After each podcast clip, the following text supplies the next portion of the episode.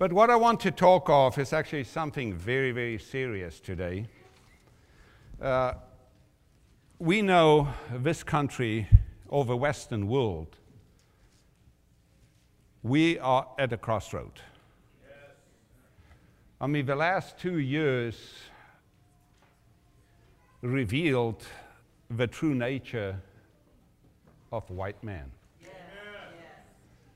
You know, there's no doubt in us anymore we have problems. And what I want to share with you, and I do want to stay very little on this subject because I want more to put my emphasis on the solution. You know, the word zeitgeist is everybody knows it about. You know, it's the spirit of age. And it was a man that wrote a book, you know, World War I era, about the, uh, the spirit of age. I want to call the spirit of age of today, the zeitgeist that rules today, is fressen. It's a German word too. In English, the, the language just uses one word for eat.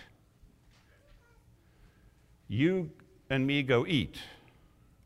A cow does what? Eats. Yeah. In the German language, it's different. Uh, we essen, eat, and a cow frisst or fressen. And when I grew up, in South Africa, there was a distinction made. A Christian eats because he's got the law of God deep in his heart. And every action of a Christian is different than everything else. Even other nations that are not Christian, they do what? They fressen. Okay, to define the word fressen, the closest I can come to in the English language is wolf down. But really, to define it for you, if you would take a monkey and put him right here and give him something to eat, and you know, while he's eating, you hand him another piece. He'll grab that and take a bite too, and you give him another piece. Finally, his hands are full, his mouth is full, and he'll just take a bite and drop it. It, will be everywhere. That is fressen. I come to the conclusion that the Western world, and, and I don't talk other nations now, we are in the state of fressen. We do not care about anything. This virus that went around showed it. We do not care. Look at the help wanted signs. We do not care anymore. We just want to see what we can grab and consume on our own lust. That nature of a Christian is gone of a nation. Gone. And that's how far I want to talk of Fressen, the zeitgeist of Fressen, because I can spend a lot of time there. But that's not the solution. And what I'm trying to say if I look back about 1987 to about 1990, we were exactly the same place as where America is today. Okay, now you look at these years we are living in 2022. We have a perfect example to look back at. Look at South Africa. What happened? And it's going to go faster in this nation than what had happened there.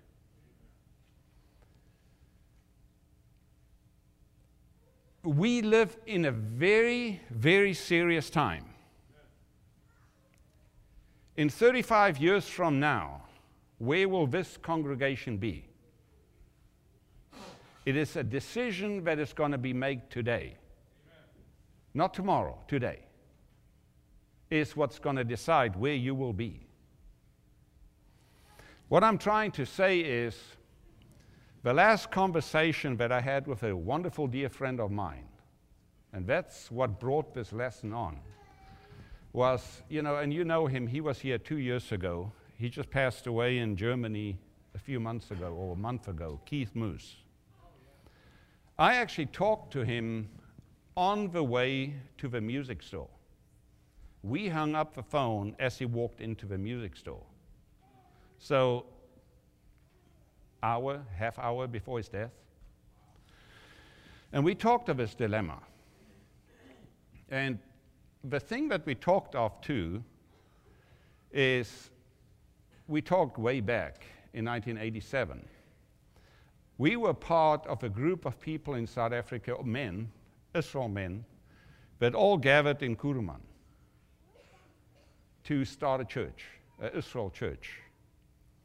And we hammered out in the next few days, there's eight, 900 men there to join together to start a church. And we agreed about during that time in, in South Africa, there was three or four that we could remember churches, Israel congregations, meaning different affiliation. Guess how many were there as of a month or two ago? Take a wild guess. 312.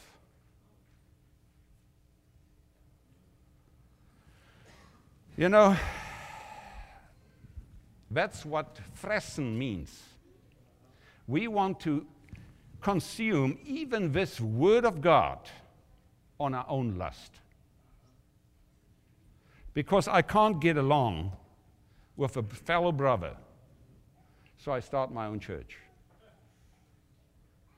And there's probably just 310 Israelites in the country, but there's 312 churches. You know, we have this attitude of the only two people that I can trust is me and you, but I doubt you. Enough said.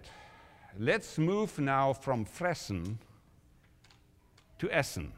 Let's eat the Word of God as a Christian with the indwelling of the Holy Spirit. And for me, it's very significant and, you know, I might get very, very emotional tonight because it is a very emotional thing to talk about. The emphasis, if you look what happened during this feast in this congregation, every single meeting that we attended, they highlighted what? And what he did on the cross at Golgotha's Hill.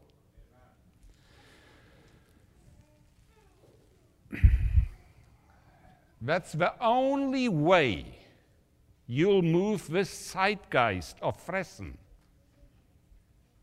to something positive, is to come to that cross and change your life. And that's what I want to talk about. How to change from fressen to essen. The story begins really, you know, and we sang the song already about this verse in Isaiah chapter 52, 52 7. How beautiful upon the mountains are the feet of him that bringeth good tidings. Good tidings. That publisheth peace. Do we need peace right now? that bringeth good tidings of good, that publisheth salvation, that saith unto Zion, Thy God reigneth. This message, when I entered this building in 1991, was given to me. It changed my life. And if I can just share with you who I was, I mean, most people do not know. Actually, our dear pastor, I mean, if I can say it in this fashion, he probably was the closest of finding out who I was. I talk of a very, very aggressive person. Boys? Yeah.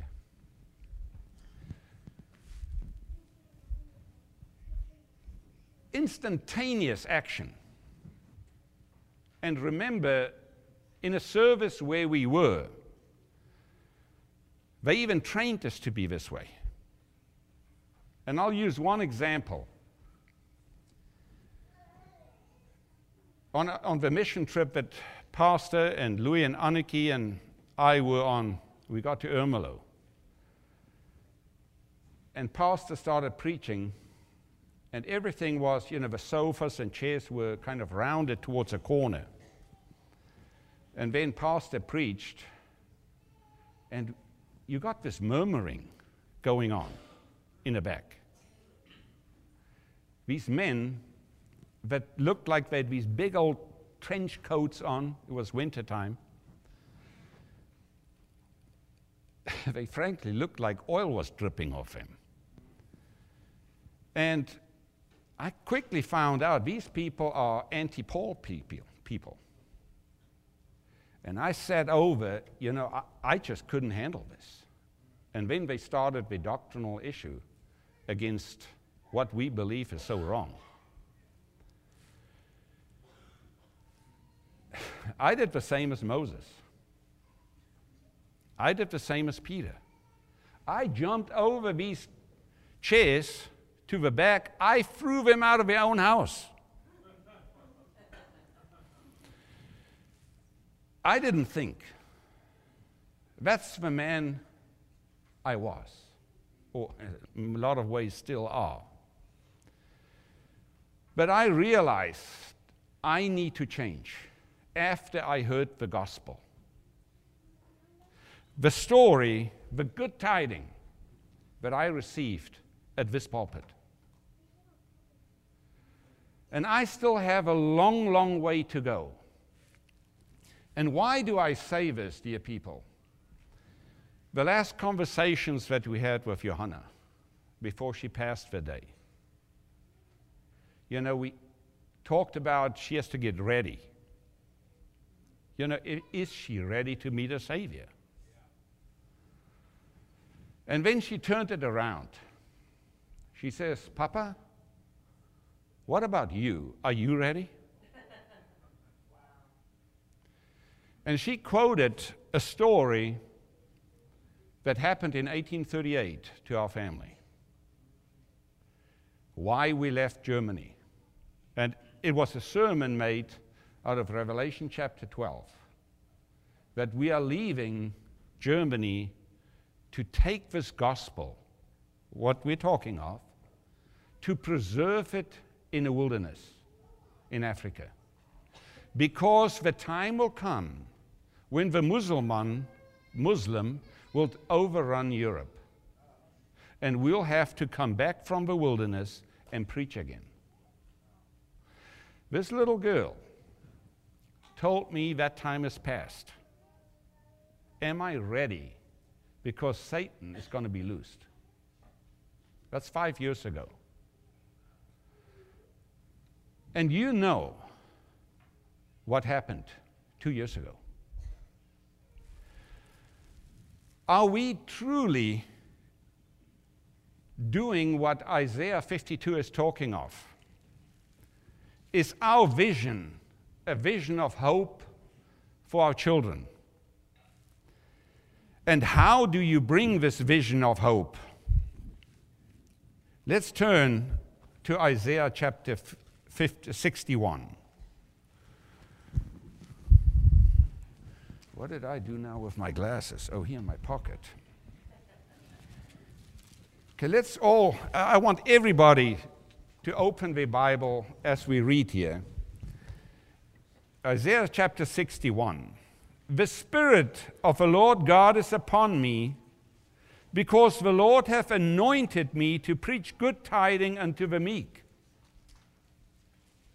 He hath sent me to bind up the brokenhearted to proclaim liberty to the captive and the opening of a prison to them that are bound, to proclaim the acceptable year of the Lord and the day of vengeance of our God, to comfort all that mourn, to appoint unto them that mourn in Zion, to give unto them beauty for ashes, the oil of joy for mourning, the garment of praise for the spirit of heaviness, that they may be called the trees of righteousness, the planting of the Lord, that he might be glorified.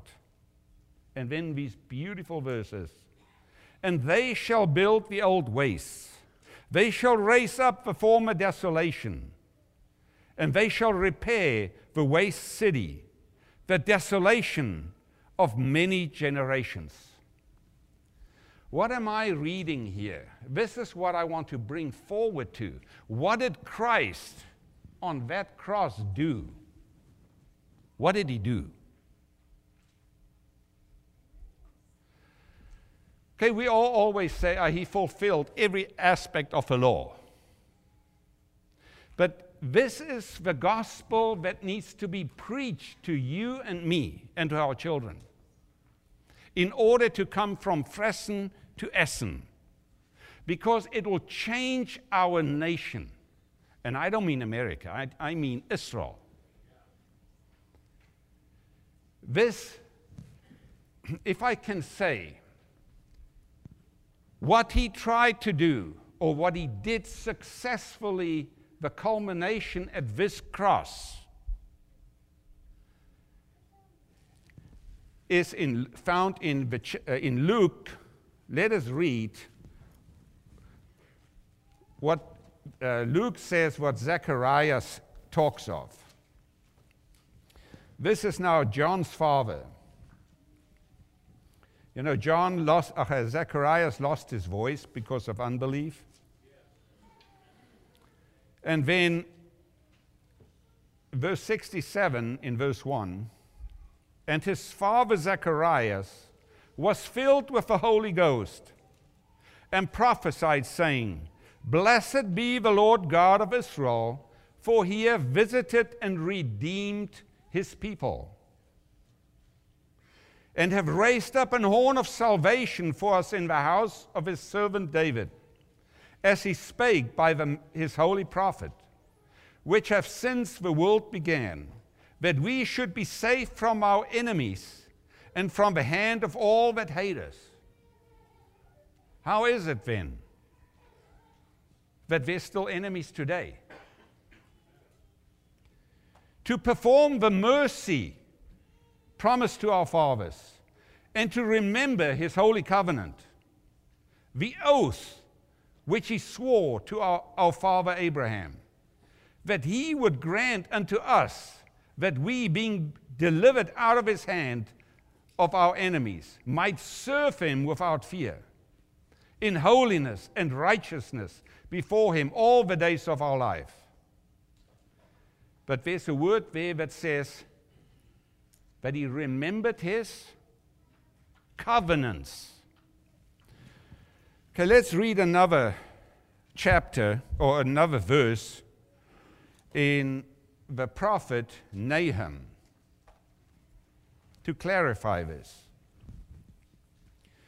The Nahum chapter 1, and this verse starts the same as in Isaiah. Behold upon the mountain, verse 15, behold upon the mountain the feet of him that bringeth good tidings, that publisheth peace. What this prophet is saying, watch, look, who is preaching this tiding? And it, then it defines it. Not as far prophet Isaiah is so good, but here in Nahum, he defines it. What is the good tiding? And then he says, O Judah, keep thy solemn feast, perform thy vows, for the wicked shall no more pass through thee. He's utterly cut off. So, what is he saying? How is he defining what is the good news? He's pointing you back to something that is not done anymore. And that is keep the what? What was the first one? So let's, let's for argument's sake, say that is the Sabbath command. He's pointing you to the first place. Come and keep the feast. Don't worry about all your problems that you have with your neighbor. Just come to feast because this is where I'm going to work with you. This is where I'm going to change you. Just come together because, under the ordinances of God, He's going to reveal His word. He's going to change you, the same as what we heard at this cross this whole week. And then he says something else. He says, Remember your what? Oh, perform thy vows. What is a vow also in another word for vow? A promise or a covenant. How many covenants did Jesus Christ fulfill on this cross? Not just fulfill, magnified. He made it so beautiful that we can just smile and fight again and walk. Let me bring something out for you. How marvelous I'm talking this is what Jesus Christ did on that cross. The first Passover, slaves went in the inner rooms, doubted the doors with the blood to fulfill the covenant. When they left Egypt, God states they were a mighty what? Army, not a slave anymore. And then it states something else. There was not one found feeble among them. Not one. So that night, through covenant keeping, the sick were healed. We have something greater than that blood of a lamb on our doorpost. We have blood that dripped from the cross of Jesus.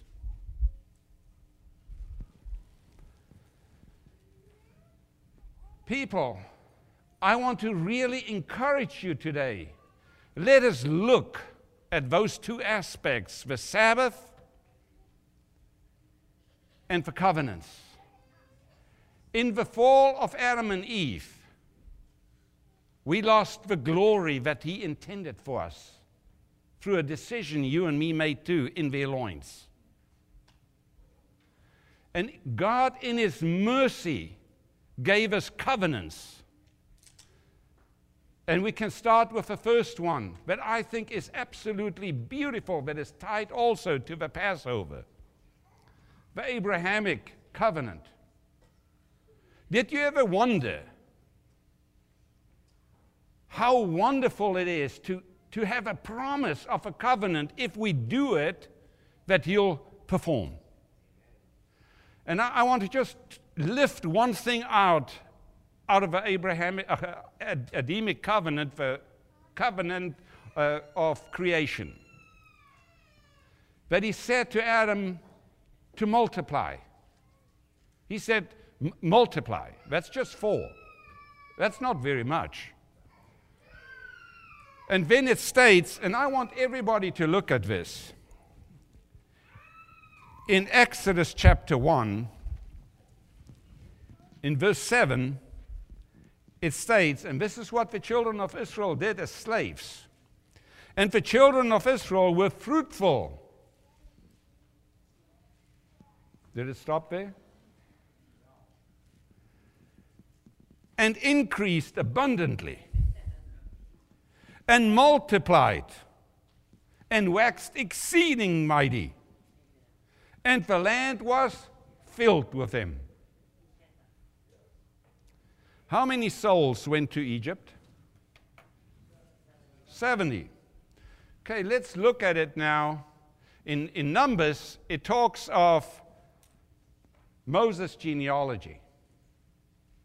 Moses was the grandson of Levi. So he was third generation. And then let's, for argument's sake, say there were two more because when he delivered Israel, he was 80 years old. So let's say there was five generation. How many people left Egypt? That is some business. They did something so tremendously. And when Pastor said, the fifth generation is already here from his ge- generation. People, let's observe the covenants of God. They are our salvation. The problem in Israel, though, we don't look at the covenant. We look at the laws and the statutes connected to the covenant.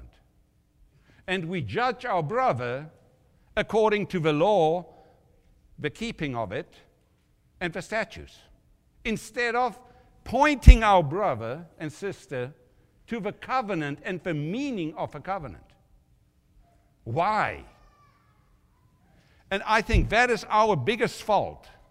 We need to start pointing people to the covenant of God itself. Why the covenant was made. You can look at all these covenants the Abrahamic covenant, the Davidic covenant. And then there's even Levitical covenants that was just made with a family, with a preacher, so to speak. And then there's, there's even other covenants that are personal. I mean, uh, there's covenants if a young man has a problem. What does it say? Make a covenant with your Okay, and for laws concerning that says even if you have a problem, just run. Put your shoes on and start running. I think we need to very seriously look at the covenants of God. That is our salvation.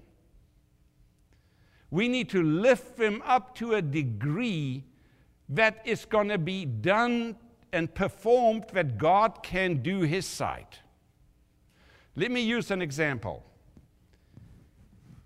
Who ever heard of Oberammergau?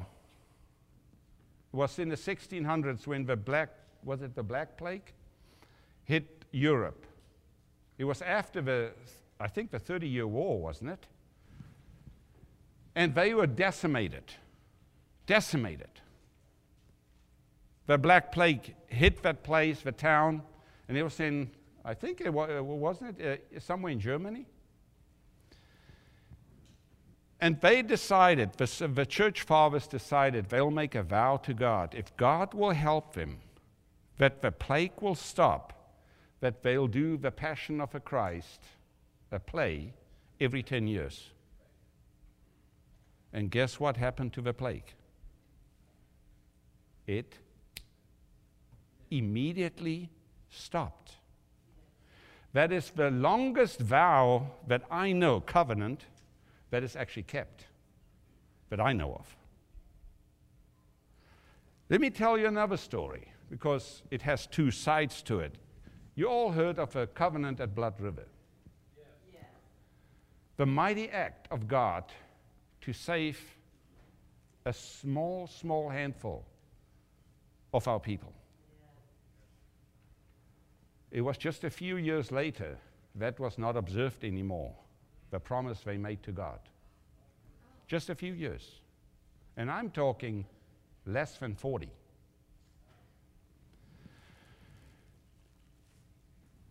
And then the hordes of a, the English crown wanted to steal the land. And they came in to annex the land. And then there was a renewing of a vow made, 1880, 80 something at Paardekraal.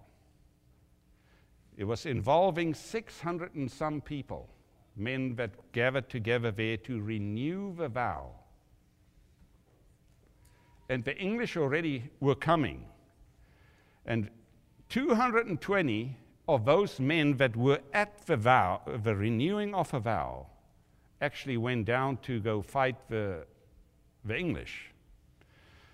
And these English were dug in on a mountain called Amayuba, Amajuba. And it was 3,000 English soldiers, a very, very famous general, dug in there. And when these men, 200 and some men, they said, How much ammo do we have? And they divided the ammunition between themselves. And each man had 11 rounds. And they went up that hill. How many were lost? Not one. And how many of the English were lost? All of them. What I'm trying to say, if you look at that vow at Blood River, okay, that, that battle actually at Amajuba ended the First Boer War. And then there was a call made again. Let's go back to the vow and keep the vow. Did the Boer nation do it? They didn't. And the English came and took the land. Where my father, uh, grandfather was in a concentration camp in St. Helena, it was commonly known we lost the war because of one thing because we didn't keep our side of a covenant. And that's what my father told me. The English were so concerned when they took that country that at Paardekraal they had a big heap of rock where the six men gathered rock. I mean, it was a pile high in the sky. That they took even those rocks away in order to that the remembrance of that vow will be vanished. People, covenants are important. In order to survive the future where we are going, there's just one option to be children of a covenant. We need to be covenant children. Okay, let me lift up, uh, you know, another covenant. There's a covenant that, that is made in marriage, isn't it? And if you marry, are you just talking to your spouse? Okay, your covenant said that you have to honor me. Are you just emphasizing that point? Or the wife says, Well, you, you promised you would love me. Are you just emphasizing the one point, or are you looking at the greater covenant? If you are truly one, you'll look at the covenant itself. Why did you make a covenant? It's to bring godly offspring a household, a future government on earth. And there's a purpose for that, and that purpose is for God's holiness to reign. So each and every covenant that we look at, the Abrahamic covenant, for example, we take that one, it is that we as a people will have a seed line on earth and that is magnified through it all the way to the cross. And it's, it holds us, it safeguards a nation up to the cross. Like Zacharias, no, it was, uh, who, who was that uh, person when, when Jesus was brought to the temple?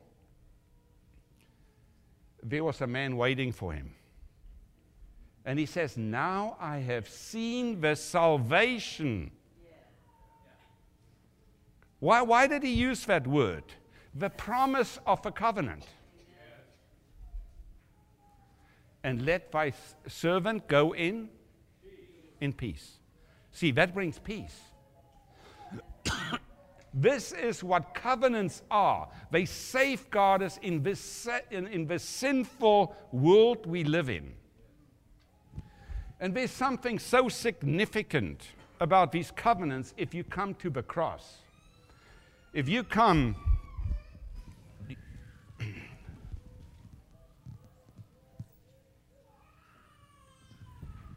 you know, we heard about the sufferings of Christ. What happened there? There's things that happened that are so sweet. Why you have salvation.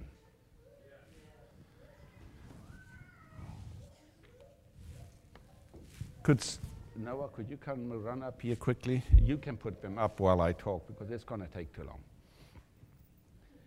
What I want to lift up, uh, Matthias, uh, just hold here in the back that they don't flop around. These covenants are made possible for you to keep. The power that Christ gave us now at the cross are in the form of blood drops. And we heard a sermon one time about it a, a while back. The first one is in a, uh, in a garden of olives where he sweat. Uh, it has numbers in the back. That's the final one. And it goes through and if you look at the covenants, look at these covenants that were made, for example, the Adamic covenants or covenants of creation. You look at that sweat. Did he heal our sweat on earth? We need to look at these things. When he was bruised for our iniquity. That blood that came, He washed and purified every covenant in such a beauty that you are able to overcome now. You. Because that perfect blood is there now. And when He takes this blood, and he magnifies us and points us even forward in making a new covenant. Because now you are blood washed.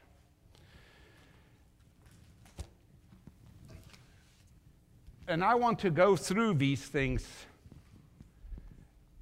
You know, there's the hand, the blood in the hand. What does your hand represent? Work, isn't it? He cleaned you that you are able to work in a godly fashion, that you can overcome your labor that was a drudgery. There's your feet, the feet, the blood that came from the feet. And it, it says of Christ that he's going to do what? He's going to do something to the serpent. So he gives you power to tread on serpents too now. And then we see that's why I put him there because he's going to be slow too. the crown. You can overcome and rule right too. You don't need to be harsh. What we just read there in, in uh, Isaiah 61 in the spirit of what? Meekness. And that's one thing that I really want to lift up too. You look at Moses. When Moses wanted to do the covenant and bring the people out of Egypt in his own power, was he successful? Because he wanted to lead the children of Israel out. But when this man became a man under authority, what happened? And then that man that had no patience, no meekness, is called the what? The meekest person. There is Peter. You and me.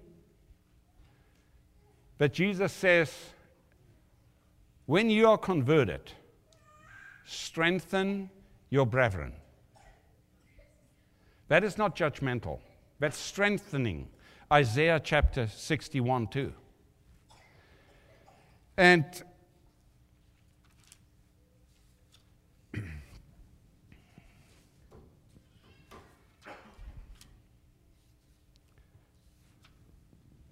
You know, I just want to lift, if, if you cannot all read it, there's a crown blood. Thank you.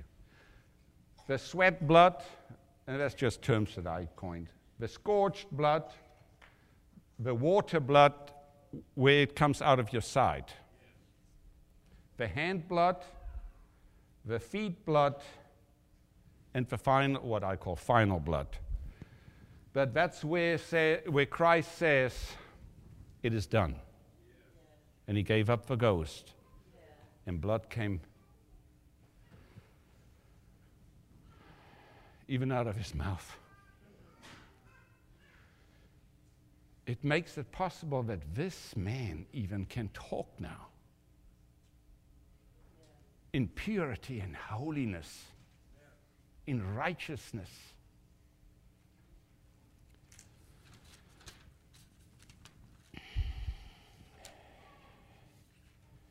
And the same will happen to each and every one.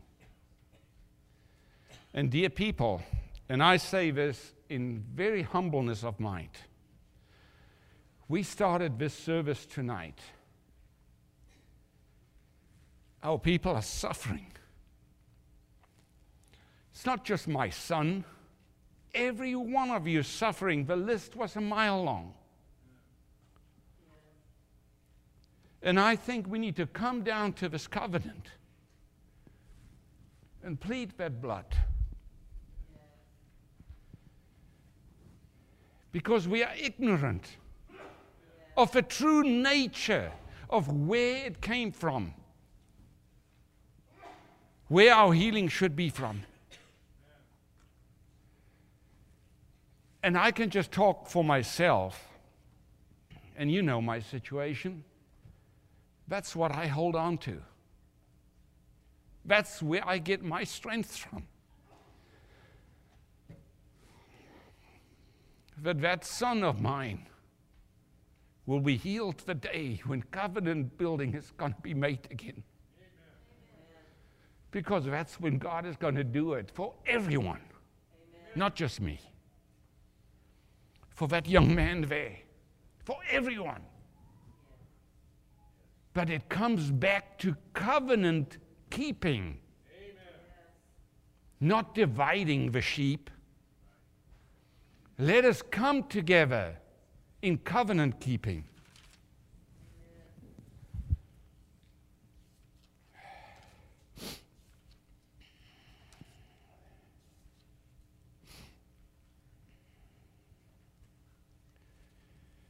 You know, let's read Hebrews chapter 11.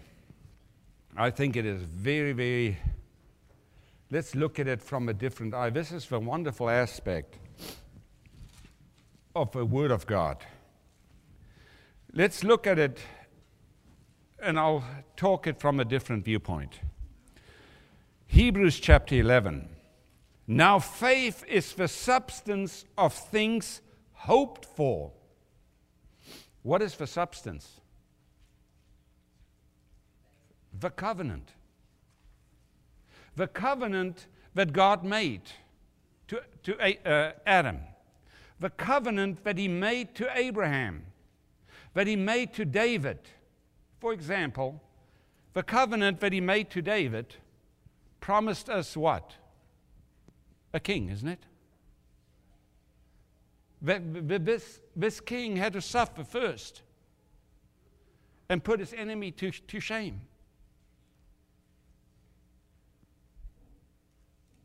It's the covenant, is the substance of our faith. That we can hold on to. Because without the covenant, we are nothing. Amen. Without the covenant, we are not even Abraham's seed.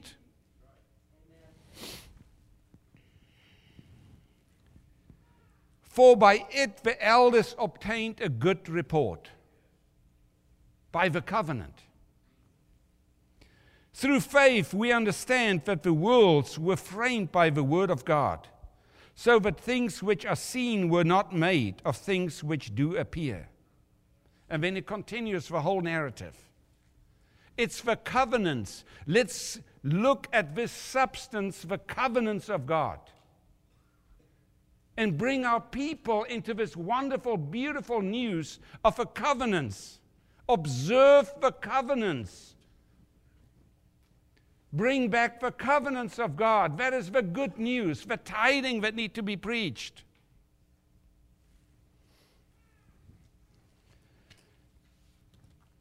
That fulfillment, every, covenant in Old Covenant, in Old Testament, points to Christ.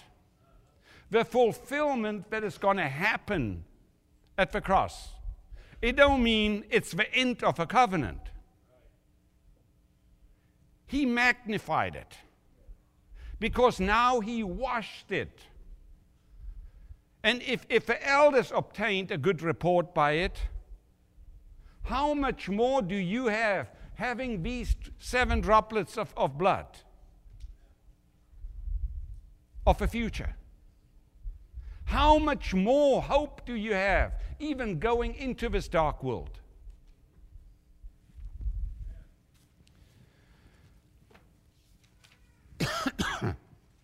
Let's turn to Re- Revelation chapter 19. And I'm sorry, I never pushed the button here. Uh, if you can just tell me five minutes or.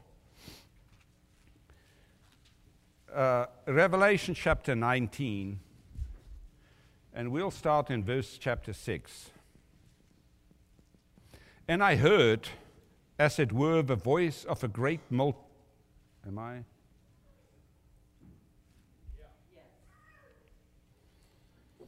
Mm, it should start with Alleluia.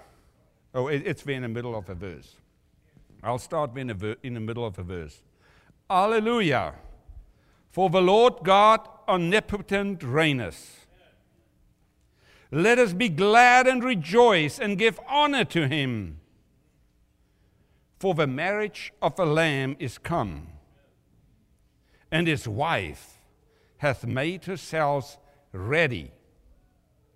And to her was granted that she should be arrayed in fine linen, clean and white. For the fine linen is the righteousness of saints. And he said unto me, Write, blessed are they which are called unto the marriage supper of the Lamb. And he said unto me, These are the true sayings of God. Okay, what I'm trying to tell you now, the end of all these, the thrust of all these covenants ended here.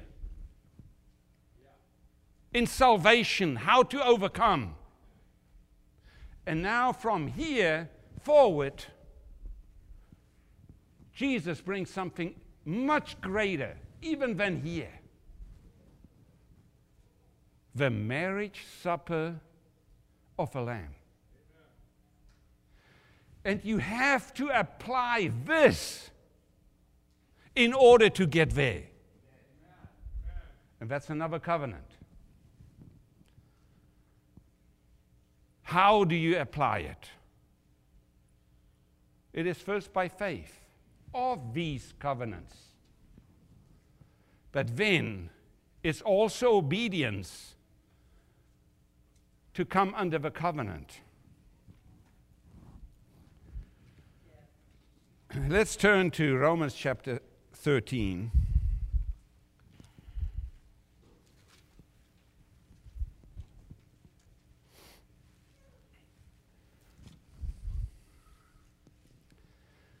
The night, let me just make sure, uh, 1312. The night is far spent, the day is at hand. Let us therefore cast off the works of darkness and let us put on the armor of light. There is no stronger armor that we can have than putting on the covenants of God. especially the one that Christ introduced. And you wonder probably, what is this? It's baptism. This is how you enter into the covenant. It don't take these covenants away, it magnifies them. And then he says, These that are children will continue in holiness. Why do I say this? Can this flesh inherit the kingdom of God? That's the last thing that he will change is this vile flesh. But from here on, he covers even that. And that's baptism. That we are un- unified, or we are, we are buried with him in his death, so that Christ can accept us in, or the Father, that we can go to him. And then the question is is this for you, just you alone? Or is it for your children too?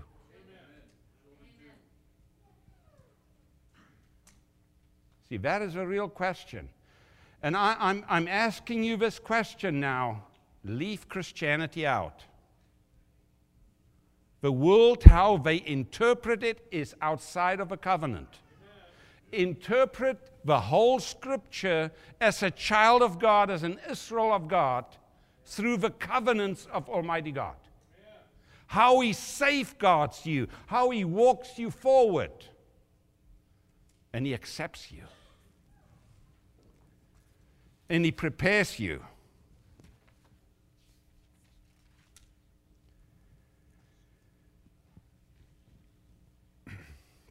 Let's turn to Romans chapter 6.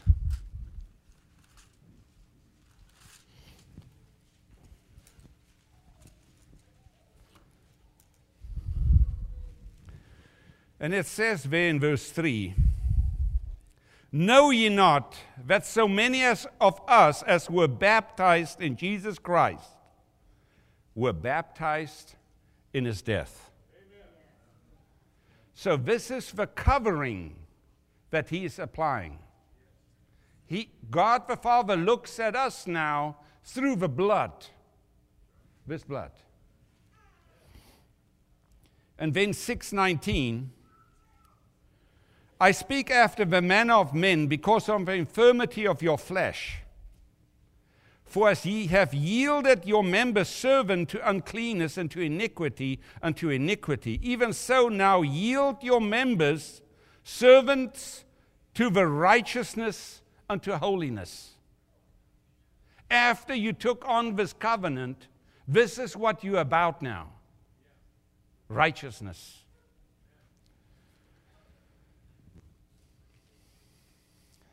And then it says, Death, where is your sting? It can just be truly seen through the covenants of God.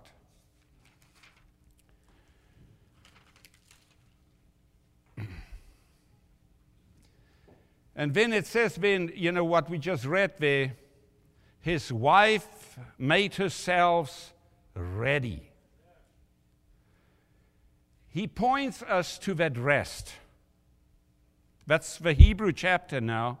The substance, he's giving us the substance of the kingdom, the marriage supper of the Lamb.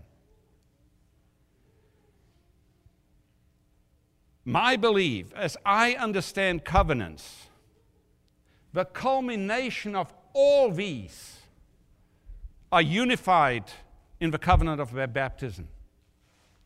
You cannot con- believe in any one of them if you don't believe in baptism.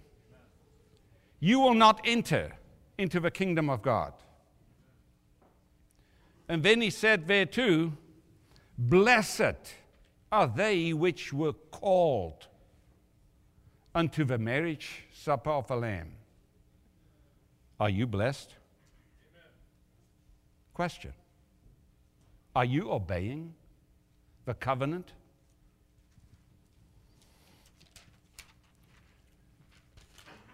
And I've got a question now to each and every one of you. Earlier I said, there's a zeitgeist of fressen. Do you want to be eaten? Do you want to be consumed by this world? The decision is up to you, dear people. The choice is yours. And it states, let me, let's all turn to the scripture, Isaiah, again, the prophet Isaiah, chapter 59.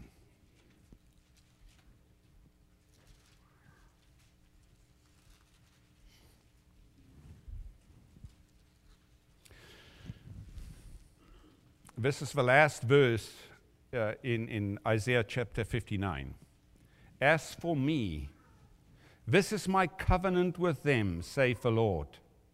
My spirit is upon thee, and my words which I have put in thy mouth shall not depart out of thy mouth, nor out of the mouth of thy seed, nor out of the mouth of thy seed seed, saith the Lord from henceforth and forever. And then the next beautiful verse right there, chapter 60. Arise, shine, for thy light is come, and the glory of the Lord is risen upon you.